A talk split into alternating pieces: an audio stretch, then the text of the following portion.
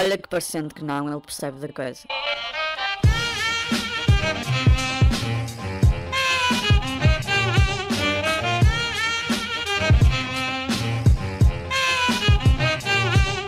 Vocês sabem o que é que aconteceu?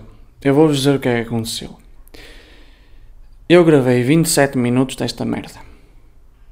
Depois apercebi-me, quando fui ver a gravação, que estava a gravar com a câmara frontal. E, portanto, ao invés de me estar a gravar a mim, estava a gravar o ring light. E, portanto, ainda que se ouvisse a minha voz, porque o microfone estava bem conectado, estava bem conectado, e agora está bem conectado, não é mesmo?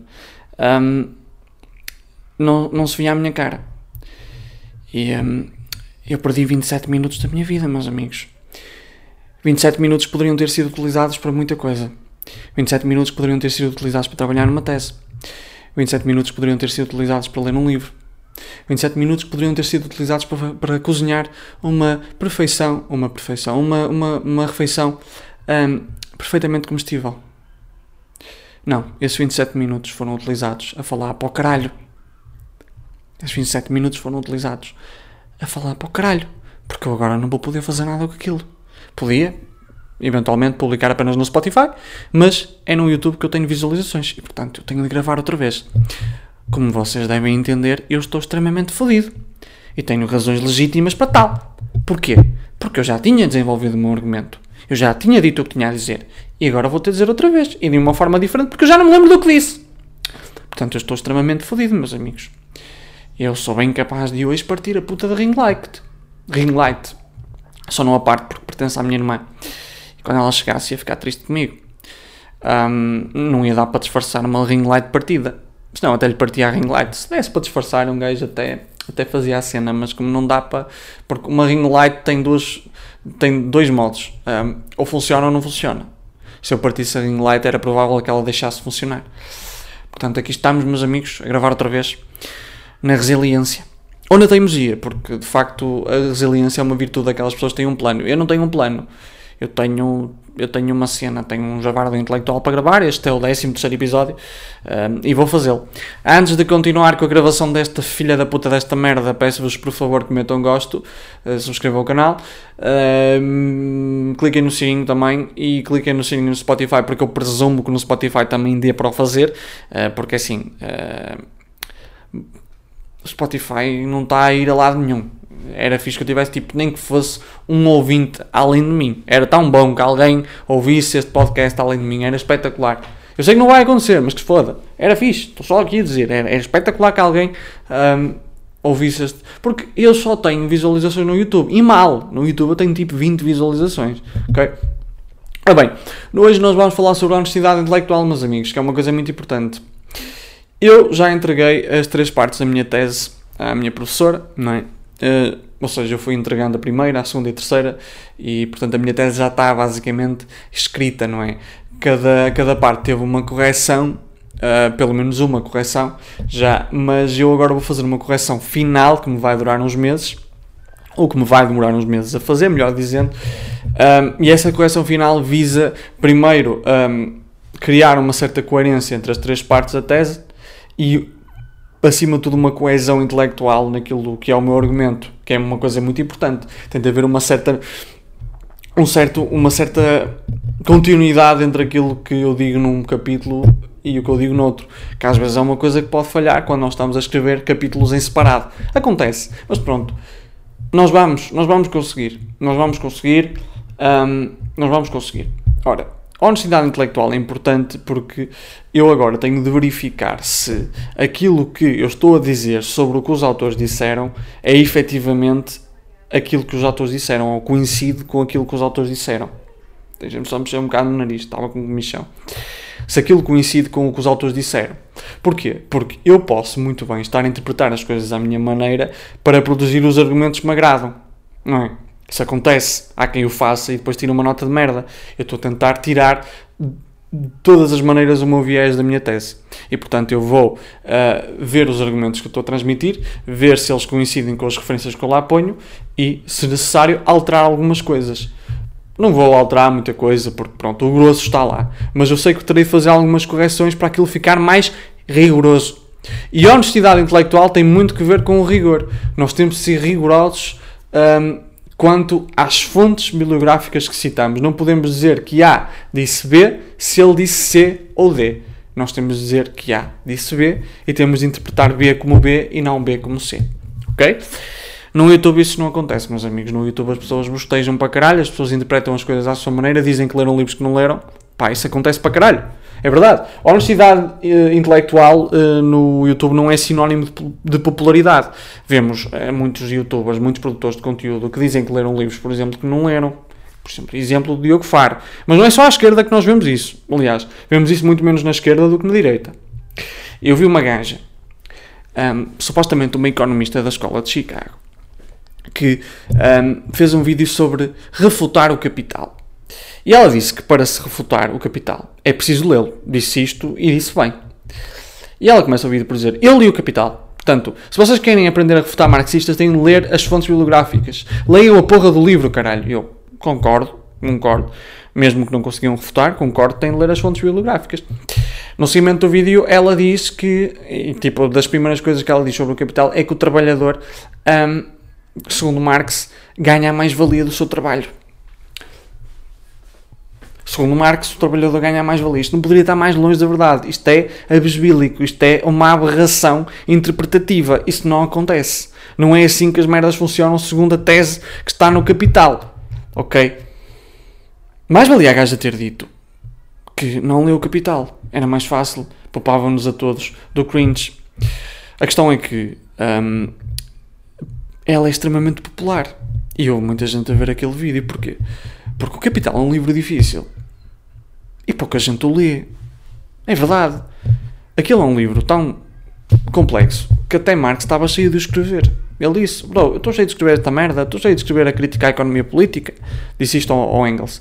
Uh, eu, eu, para mim, era escrever umas merdas tipo Gustavo Santos e o caralho, e estava bom, estou cheio disto. Fazer uns romances, Pedro Chagas Freitas, naqueles Sparks da vida, estava-se bem, mano. Estou cheio disto, mano. Estou cheio de escrever sobre tecnicalidades, mano. Quero, quero fazer cenas diferentes. O Marx estava cheio do, do Capital e o facto de ele ter conseguido acabar de escrever aquilo foi um, corolário de um esforço hercúleo. Um esforço hercúleo. É um livro difícil, é um livro complexo. E, portanto, pouca gente vai ler. Portanto, é muito fácil que uma pessoa apareça na internet a dizer assim, olha, eu li Marx, eu li o Capital, e, portanto, ele disse isto. E as pessoas que estão a ver e que não leram ficam tipo, ok, tu, ele, ele disse isso. Tu, tu, que razões tens tu para dizer que ele disse uma coisa que não disse? Várias.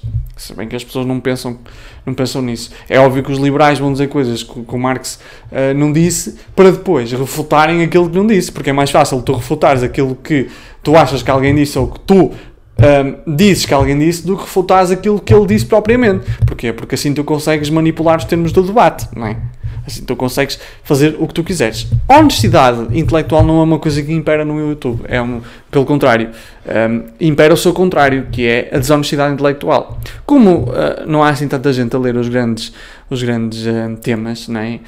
Um, há muita gente que pode simplesmente dizer que leu um livro que não leu, tirar uma uma interpretação esdrúxula daquilo que não leu, então a gente vai acreditar. Ora, eu não faço isso porque eu quero preservar a minha honestidade intelectual. Que investigador seria eu que quero ir para doutoramento se eu não fosse honesto intelectualmente? Ou tentar ser, pelo menos, honesto intelectualmente? Porque ser, um, manter-me intelectualmente honesto não é uma coisa fácil. Não é uma coisa fácil. Uh, e às vezes uma pessoa falha porque todos nós temos vieses. Toda a gente tem vieses. Toda a gente tem vieses, não é? Eu podia simplesmente começar a dizer merda. Eu não percebo assim tanto, por exemplo, da geopolítica. Eu não, não domino geopolítica. E começar a falar sobre, olha, um, Portugal está na merda. Porque isto é o facto de Portugal estar à beira do mar. Ora, à beira do mar. Sabem o que é que é à beira do mar? É a Apulia. Que é o litoral de, do distrito de Braga. Ora, o distrito de Braga...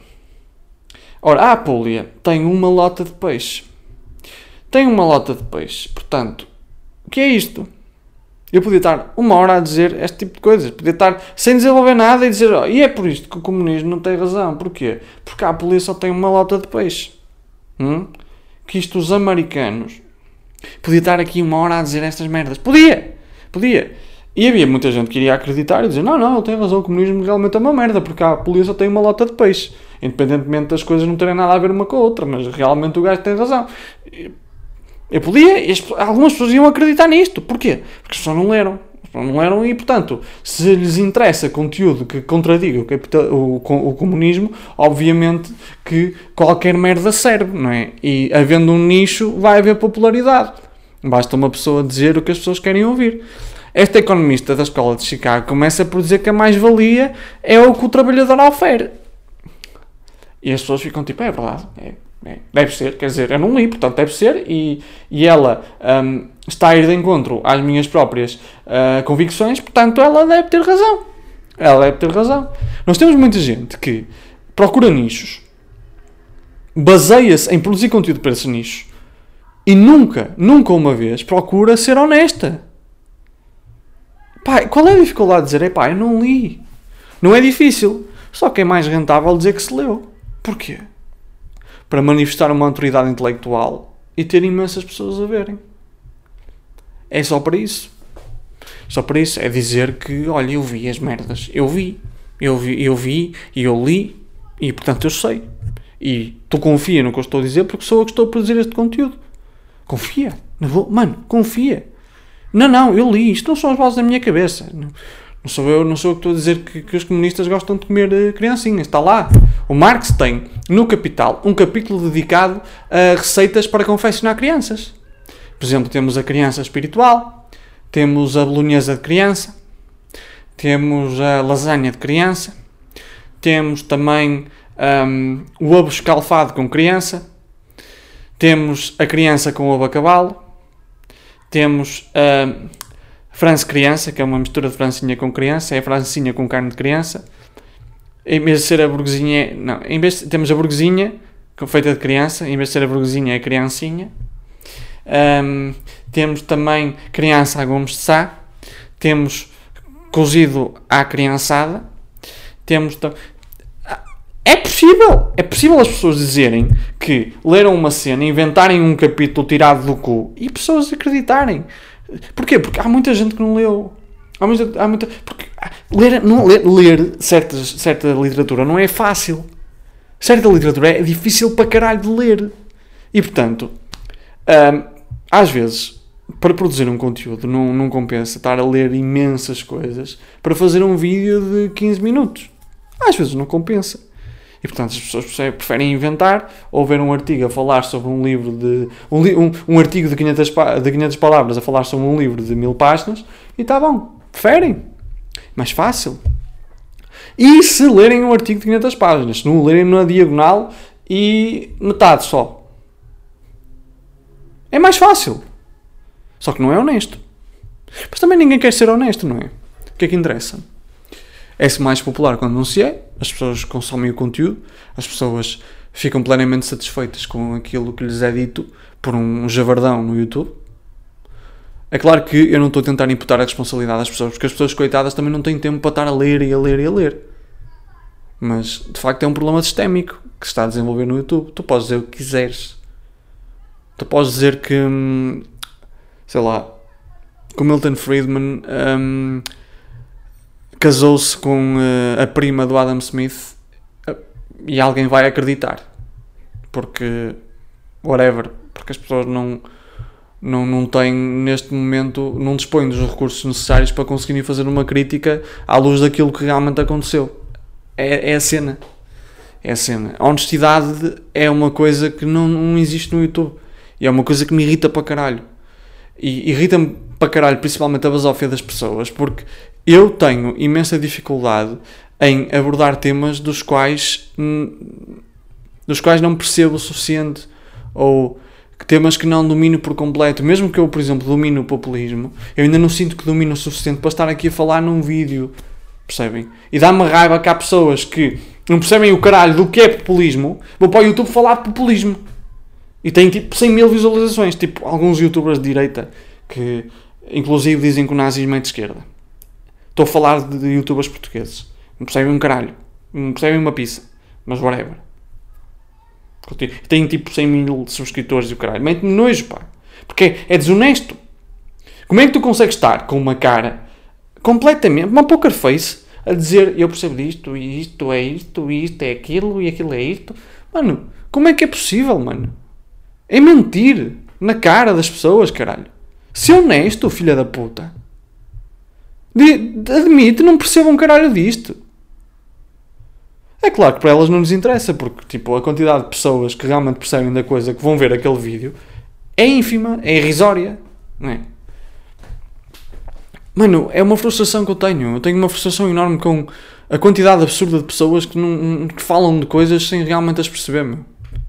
Eu não estou a dizer que as... Lá está, eu não estou a tentar criar aqui uma ditadura intelectual em que tu só podes falar das coisas se, um, se perceberes um, delas. Não. Tu podes opinar sobre tudo. Agora, não tentes constituir uma autoridade intelectual sobre coisas que não dominas, caralho. É só isso. É só ser honesto a esse ponto. Não precisas ser mais honesto do que isso, meu. Thus... Até que pariu, meu.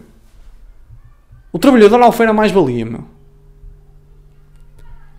Para vocês terem mais ou menos uma noção, eu vou, vou explicar isto de uma forma muito leiga, porque lá está, eu ainda não li o Capital, tenho ali o Capital comprado para ler. Ainda não li, e quando ler vou anotar para caralho e, eventualmente, até falo, faço um vídeo sobre isso. Provavelmente não vou fazer porque não vou, não vou sentir seguro para o fazer, porque eu sou assim. Mas a mais-valia, basicamente, é... Suponhamos que um trabalhador, no decurso de um mês de trabalho, produz quarenta iPhones. Um, Cada iPhone tem um valor de mil euros, por exemplo, estou aqui a arredondar, e portanto podemos dizer que o trabalhador produz quarenta mil euros. Ora, se o trabalhador alfer mil euros, digamos, a mais-valia a mais-valia serão trinta e nove mil. Isto em termos leigos, que será a diferença entre aquilo que ele produz e aquilo que ele efetivamente alfere com o seu salário. Não é muito difícil. Isto, é, isto é, é muito leigo o que eu estou a dizer, mas a mais-valia é basicamente isto. E o capitalismo baseia-se muito nesta coisa da mais-valia. Mas eu ainda tenho que perceber bem mais sobre o assunto para poder falar efetivamente sobre aquilo que a mais-valia é. Portanto, não tomem a minha palavra como autoridade. Porquê? Porque eu não percebo assim tanto. Não devia ser difícil. Não, não devia ser difícil, tipo, dizer, olha, eu não percebo muito, mas eu acho que é isto. Porquê que as pessoas não dizem simplesmente, olha, eu ainda estou numa fase de aprendizagem, e, portanto, vamos aprender juntos. Estou a ler isto, estou a aprender, estou a aprender a fazer. Eu acho que isto é assim, mas pode não ser. Comentem aí. Pode ser que eu aprenda convosco. Porque as pessoas agora acham que também não podem aprender com, com as pessoas que comentam. Elas são sempre superiores ao espectador. Sempre. Seja o espectador um gajo do outro, seja o espectador um gajo que percebe da cena, não importa. São sempre a autoridade intelectual que vomita conteúdo para as pessoas paparem. Que nojo, mano. Eu não sou mais do que ninguém porque tenho um canal no YouTube, ainda por cima com vinte visualizações por... Mesmo que tivesse mil ou, ou um milhão, mano, eu não sou mais do que ninguém, mano. Eu não percebo assim tanto. Eu não sou autoridade sobre nada, caralho. Pá, sejam honestos, mano. Sei que é foda ler, mas leiam, caralho. Se querem falar sobre as merdas e, e constituir-se como autoridades intelectuais, pelo menos leiam as merdas e que se foda a autoridade intelectual também. Mano, leiam, caralho. Não é assim tão difícil. Quer dizer, é difícil ler, mas tipo... Ou, ou leem... e falam sobre as coisas manifestando que realmente percebem delas, ou então dizem, olha, eu não percebo muito, mas eu acho que é isto, está bem? Nem é preciso, não, nem é preciso deixarem de falar, nem é preciso deixarem de falar, é só, tipo, não falarem das coisas com uma certeza que não têm, está bem? Caralho, que vos foda, pá. Meus amigos, subscrevam este canal, metam um gosto, até para a semana, porque não me apetece gravar mais, está bem? Bah.